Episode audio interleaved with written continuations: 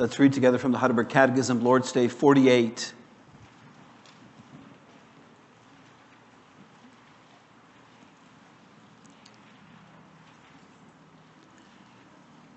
What is the second petition? Your kingdom come. That is, so rule us by your word and spirit that more and more we submit to you. Preserve and increase your church. Destroy the works of the devil, every power that raises itself against you, and every conspiracy against your holy word. Do all this until the fullness of your kingdom comes, wherein you shall be all in all.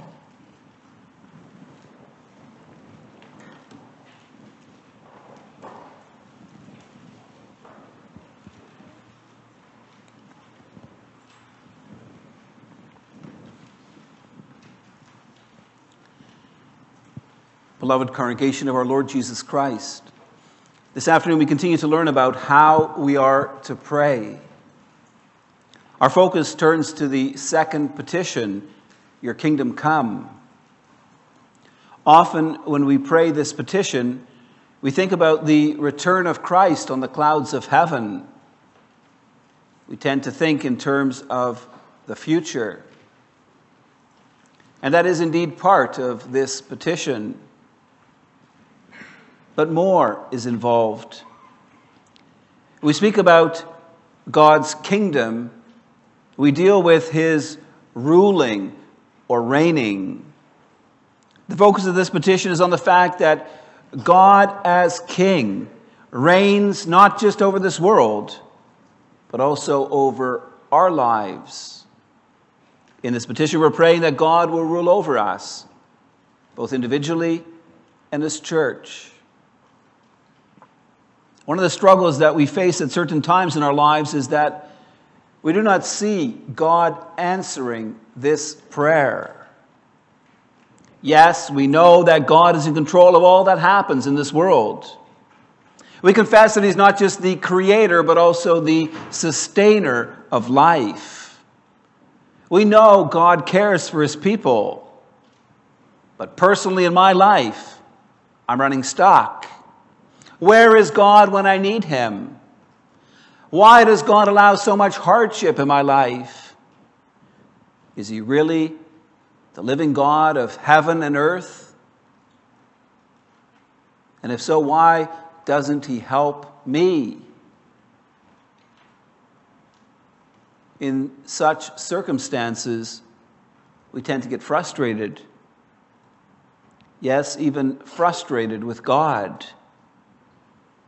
At times, we turn away from God. No, it's not that we're rejecting Him completely, it's just that we become discouraged. After all our praying, there doesn't seem to be any answers. And so we don't look to God for help anymore. The reason is we feel like He isn't listening anyway. We just don't feel like He can help. In the face of such a struggle, God's Word provides us with direction about how we are to pray.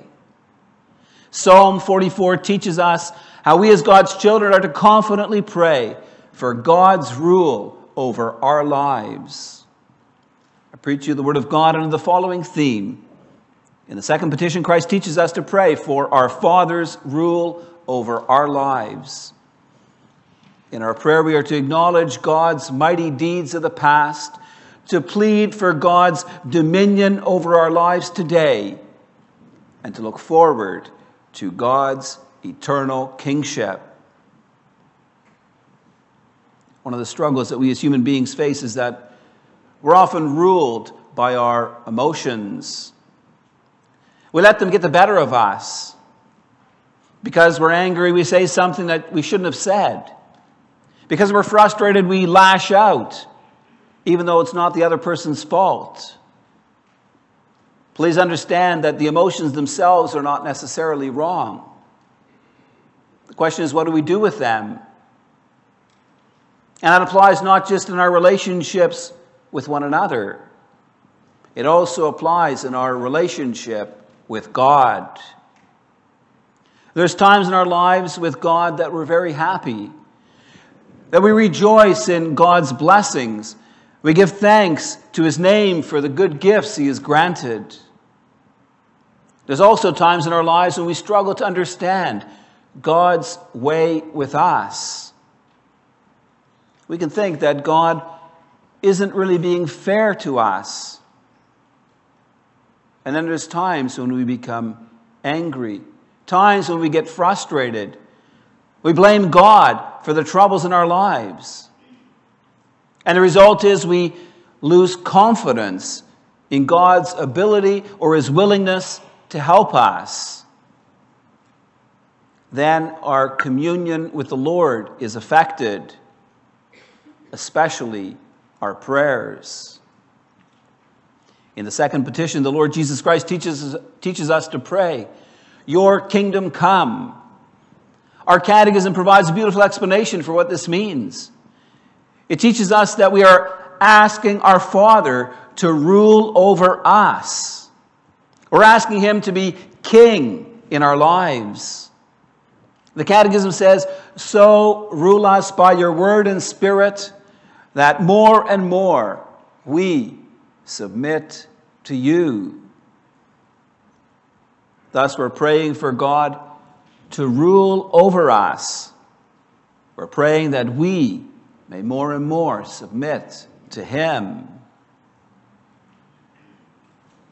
But how are we to submit to God's kingship over our lives? That question becomes especially important when we lose sight of how God is working in our lives. How are we to pray this second petition when we're frustrated or perhaps even angry with God? Does it make sense to ask God to be king of our lives when it seems like he's left us in the lurch? How do you talk to the Lord when he seems to be sleeping? These are not hypothetical questions, beloved. They're real questions that a child of God asks when he's struggling with God's inactivity in his life. Psalm 44 brings these questions into focus in a special way. It's a lament that the children of Israel sang after their enemies defeated them in battle. It's a prayer that they offer to God in a time when they simply do not understand His ways. There were times in Israel's history when the Lord allowed their enemies to prevail against them because of their unfaithfulness. But that's not the situation in Psalm 44. This psalm makes it clear that the people were not unfaithful. Just look at verses 17 and 18. The people say, All this has come upon us, though we have not forgotten you, and we have not been false to your covenant. Our heart has not turned back, nor have our steps departed from your way. In Psalm 44, God's people were not being chastised because of their disobedience or because of unfaithfulness. That would have been understandable. But God has allowed their enemies victory at a time of covenant faithfulness. He has allowed his chosen people to be pillaged, to be taken captive, to be ridiculed and so the people were faced with a question if we're obedient, why do we struggle? As a community, they faced the same question that Job faced personally in his life. Beloved, Psalm 44 is very instructive for us in the culture in which we live. Many churches today preach a health and wealth gospel. They teach that if you truly have faith in Christ, the Lord will bless you with prosperity. They teach that God wants believers to be physically healthy, materially wealthy, and personally happy. Sometimes this teaching is called the name it and claim it gospel. For those who promote it, teach that if you ask God for health or wealth or happiness with true faith and confidence in Him, he will give it to you. I wonder what these false teachers would do with Psalm 44. In it, God's people were faithful. They were in a living relationship with the Lord their God. Despite their faithfulness to the covenant, God was not blessing them materially. God allowed their enemies to defeat Israel's armies. Their land had been overrun, their goods pillaged, many of their people exiled. Today, Christians can face great struggles in their health. As God's people, we may undergo economically challenging times, times when we struggle to pay the bills. At times, God's children face ridicule and oppression and even persecution because of their faith. Psalm 44 teaches us how God's people in times of old approached God in trying times. This psalm provides us with some direction about how we are to pray when struggling with God's inactivity in our lives. In the first place, it teaches us how in our prayers we are to acknowledge God's mighty deeds in the past. When faced with defeat on the battlefield at the hands of their enemies, God's people began their lament by remembering God's redemption in times past. The people say, Oh God, we have heard with our ears. Our fathers have told us what deeds you performed in their days, in the days of old. The people go on to describe how God drove out the nations from Canaan and planted his people in the land. They confess that God had granted their forefathers the victory. They say, For not by their own sword did they win the land, nor did their own arm save them, but your right hand and your arm, and the light of your face, for you delighted in them. Beloved, there's much we can learn from this. In times when we struggle to understand God's ways in our lives, it's important for us not to turn away from God, but to look towards Him. One way of doing that is to remember God's mighty deeds of deliverance for us. Our deliverance is so much greater than Israel's was. They were delivered from slavery in Egypt. We have been delivered from bondage to sin and Satan. They had Moses as their mediator. We have Jesus Christ as ours.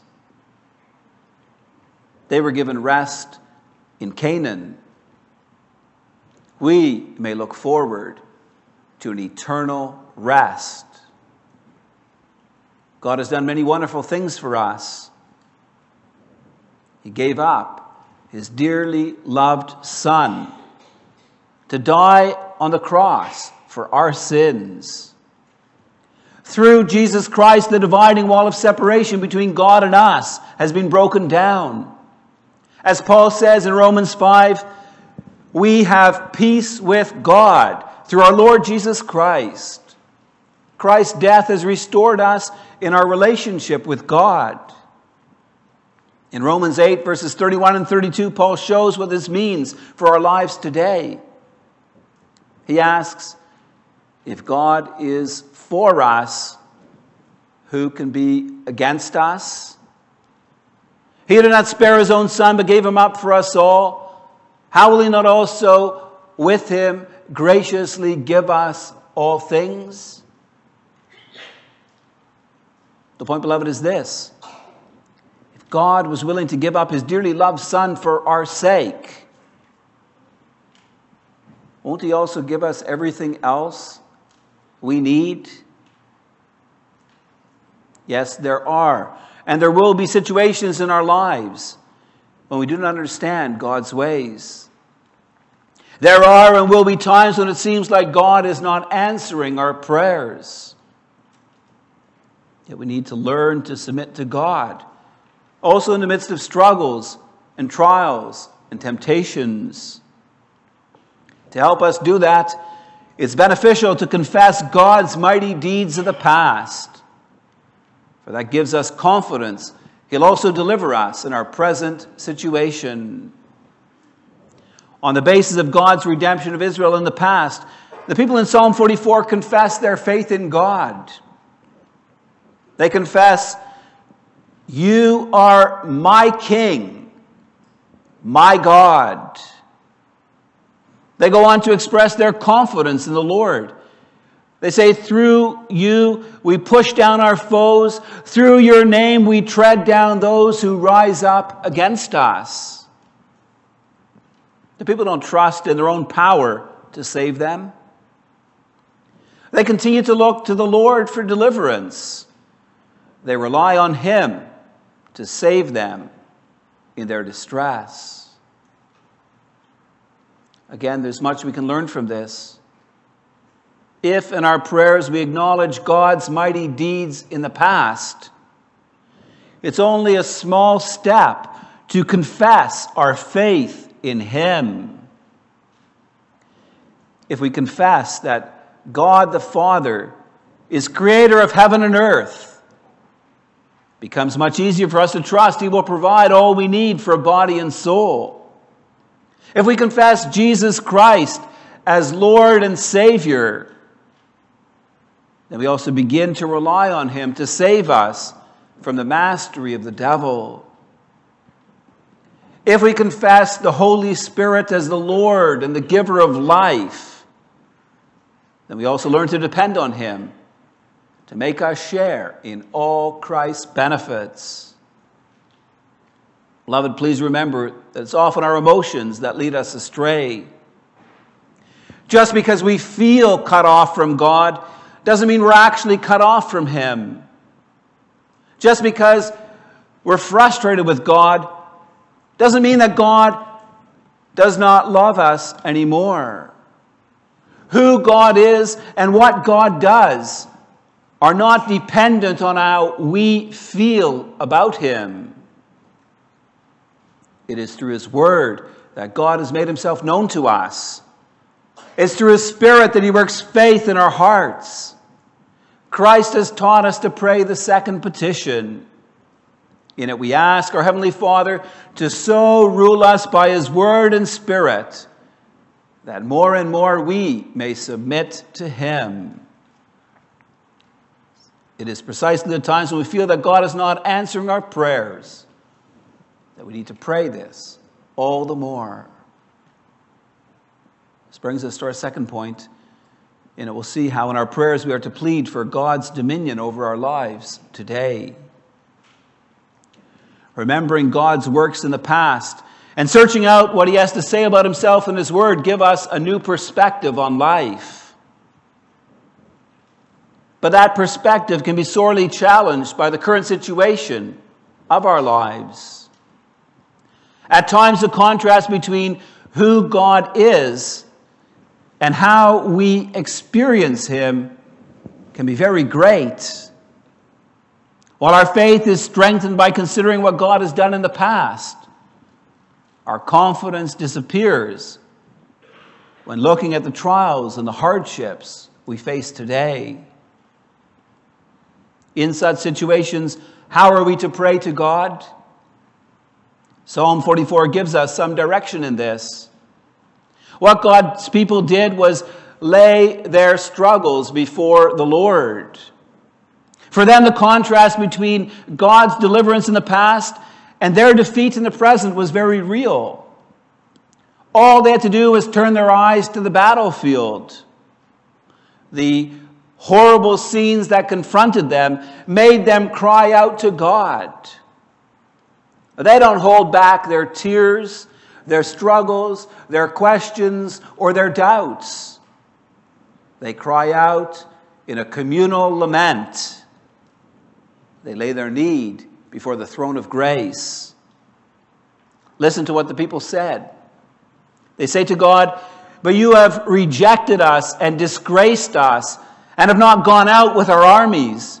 You have made us turn back from the foe and those who hate us have gotten spoil. You have made us like sheep for slaughter. and scattered us among the nations. You've sold your people for a trifle, demanding no high price for them. You've made us the taunt of our neighbors, the derision and the scorn of those around us. You've made us a byword among the nations, a laughing stock among the peoples. All day long, my disgrace is before me, and shame has covered my face at the sound of the taunter and reviler, at the sight of the enemy and the avenger. In these words, we see that God's people pour out their hearts to the Lord. And they lay their complaint against him directly before his face.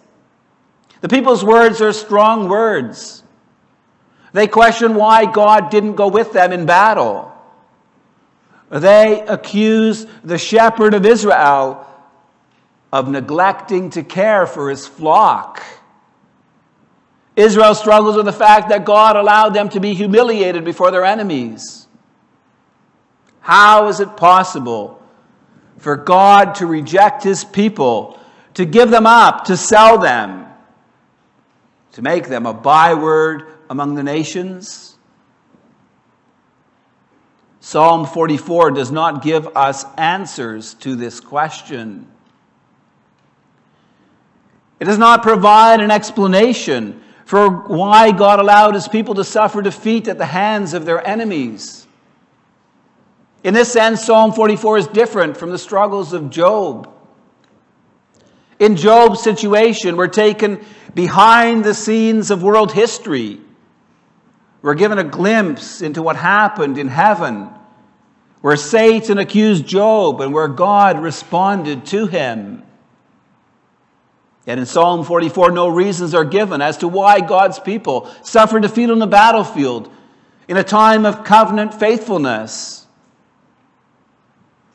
However, this psalm does teach us that just like the children of Israel, we may, yes, we must, lay our struggles before the throne of God. It teaches us to plead for God's rule over our lives. Beloved, just like Israel faced defeat at the hands of their enemies, so we also can face great disappointments and struggles on the battlefields of our lives. Let's never forget that we're involved in a spiritual struggle, that a great war is being fought over whether we give our allegiance to God or to Satan.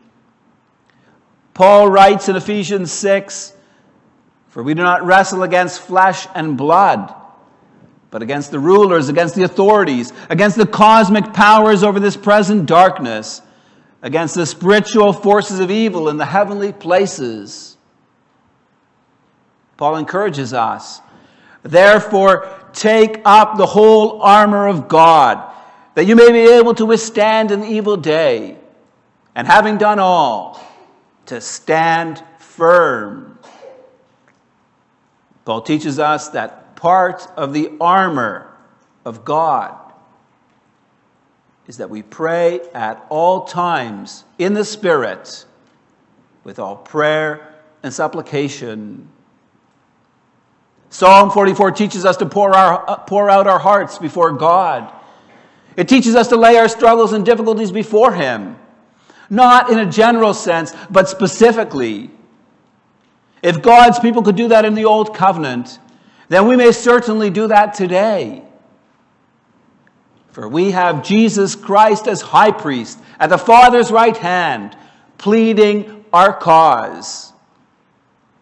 As the author of Hebrews says at the end of chapter 4 For we do not have a high priest who is unable to sympathize with our weaknesses, but one who in every respect has been tempted as we are, yet without sin. Let us then, with confidence, draw near to the throne of grace, that we may receive mercy and find grace to help in time of need. Just look, beloved, at how God's people called on the Lord in their day of trouble. Look at the prayer they offered in verses 23 to 26 of Psalm 44. The people said, Awake! Why are you sleeping, O Lord? Rouse yourself. Do not reject us forever. Why do you hide your face? Why do you forget our affliction and oppression? For our soul is bowed down to the dust, our belly clings to the ground. Rise up, come to our help, redeem us for the sake of your steadfast love. In this prayer, we see God's children crying out for Him to save them from their distress. We see them pleading for God to rise up, to act on their behalf. Now, we can ask questions about whether the people's theology was completely correct. Is it true that God was sleeping? Doesn't Psalm 121 say that he who keeps Israel shall neither slumber nor sleep? Has God really cast off his people forever? Doesn't Deuteronomy 7, verse 9 teach us that God is faithful, that he keeps his covenant and steadfast love with those who love him and keep his commandments? Beloved, we may be sure our Father continually watches over us, that He loves His children with an eternal love. What we need to understand is that in Psalm 44, God's people were pouring out their feelings before the throne of grace. To them, it seemed like God was asleep. To them, it appeared that God had cast them off forever. We should not nitpick their prayer on a theological basis. Instead, just like God's people in Psalm 44, we need to learn to pray to God, pleading for Him to be king over our lives. That's what Christ teaches us in the second petition. This brings us to our final point in our prayer, we are to look forward to God's eternal kingship. One of the benefits of struggles and hardships in this life is that through them, God works a desire for a better life into our hearts. At times, God's blessings in this life can become a curse.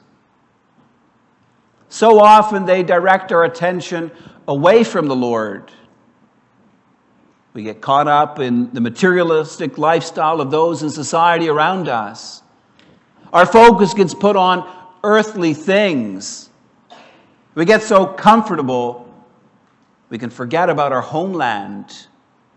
We get so secure, we can forget about our King. Connection with this, it's beneficial to remember the perspective Abraham had. God had promised him and his descendants the land of Canaan as their inheritance. Abraham did not live long enough to share in the fulfillment of this promise. But for him, it didn't matter. For as the author of Hebrews says, Abraham was looking forward to the city that has foundations, whose designer and builder is God. He desired a better, that is, a heavenly country. Says the apostle Paul says in Philippians 3:20, but our citizenship is in heaven, and from it we await a savior, the Lord Jesus Christ. In the second petition, we not only pray for God to rule over our hearts and lives in the here and the now, we also pray for the fullness of his kingdom to come. We pray for the completion of Christ's church gathering work, for his coming again on the clouds of heaven. At times, when all is going well for us in life, we can get slack in praying this prayer. We often neglect to focus on the future when everything is going so well in the present. But that changes when we undergo various trials in our lives. God often uses them to make us long for Christ's appearing on the clouds of heaven. Thus, we see that in the second petition, we also pray for God's eternal kingship. Already now, God is king of our lives. Jesus Christ has been given all authority in heaven and on earth. Yet the fullness of his kingdom has not yet come. In our lives, we still struggle with all the effects of sin. Here now, we're still confronted by the attacks of the evil one. But all that will change with Christ's return. Then we'll be renewed. So all sin is banished from our lives. Satan and his evil spirits will be cast into the eternal fire. We will live with God on new heavens and a new earth. God will wipe away every tear from our eyes. He'll cause us to delight in His presence and share in His glory. Beloved, let us earnestly pray the second petition. Let us acknowledge God's mighty deeds in the past so we learn to submit to His ruling over our lives today. Let us bring before the throne of grace the struggles and difficulties that face us. Let's plead for His gracious help and protection. Let's pour out our hearts to our Heavenly Father, depending on Him to answer our prayers. Let's also keep our eyes focused on the promises God has made about the glorious future that awaits us. At times, our faith may be severely challenged because we don't see God answering our prayers. But especially in those times, we need to remember God has promised to hear us for the sake of Jesus Christ, our Lord. Amen.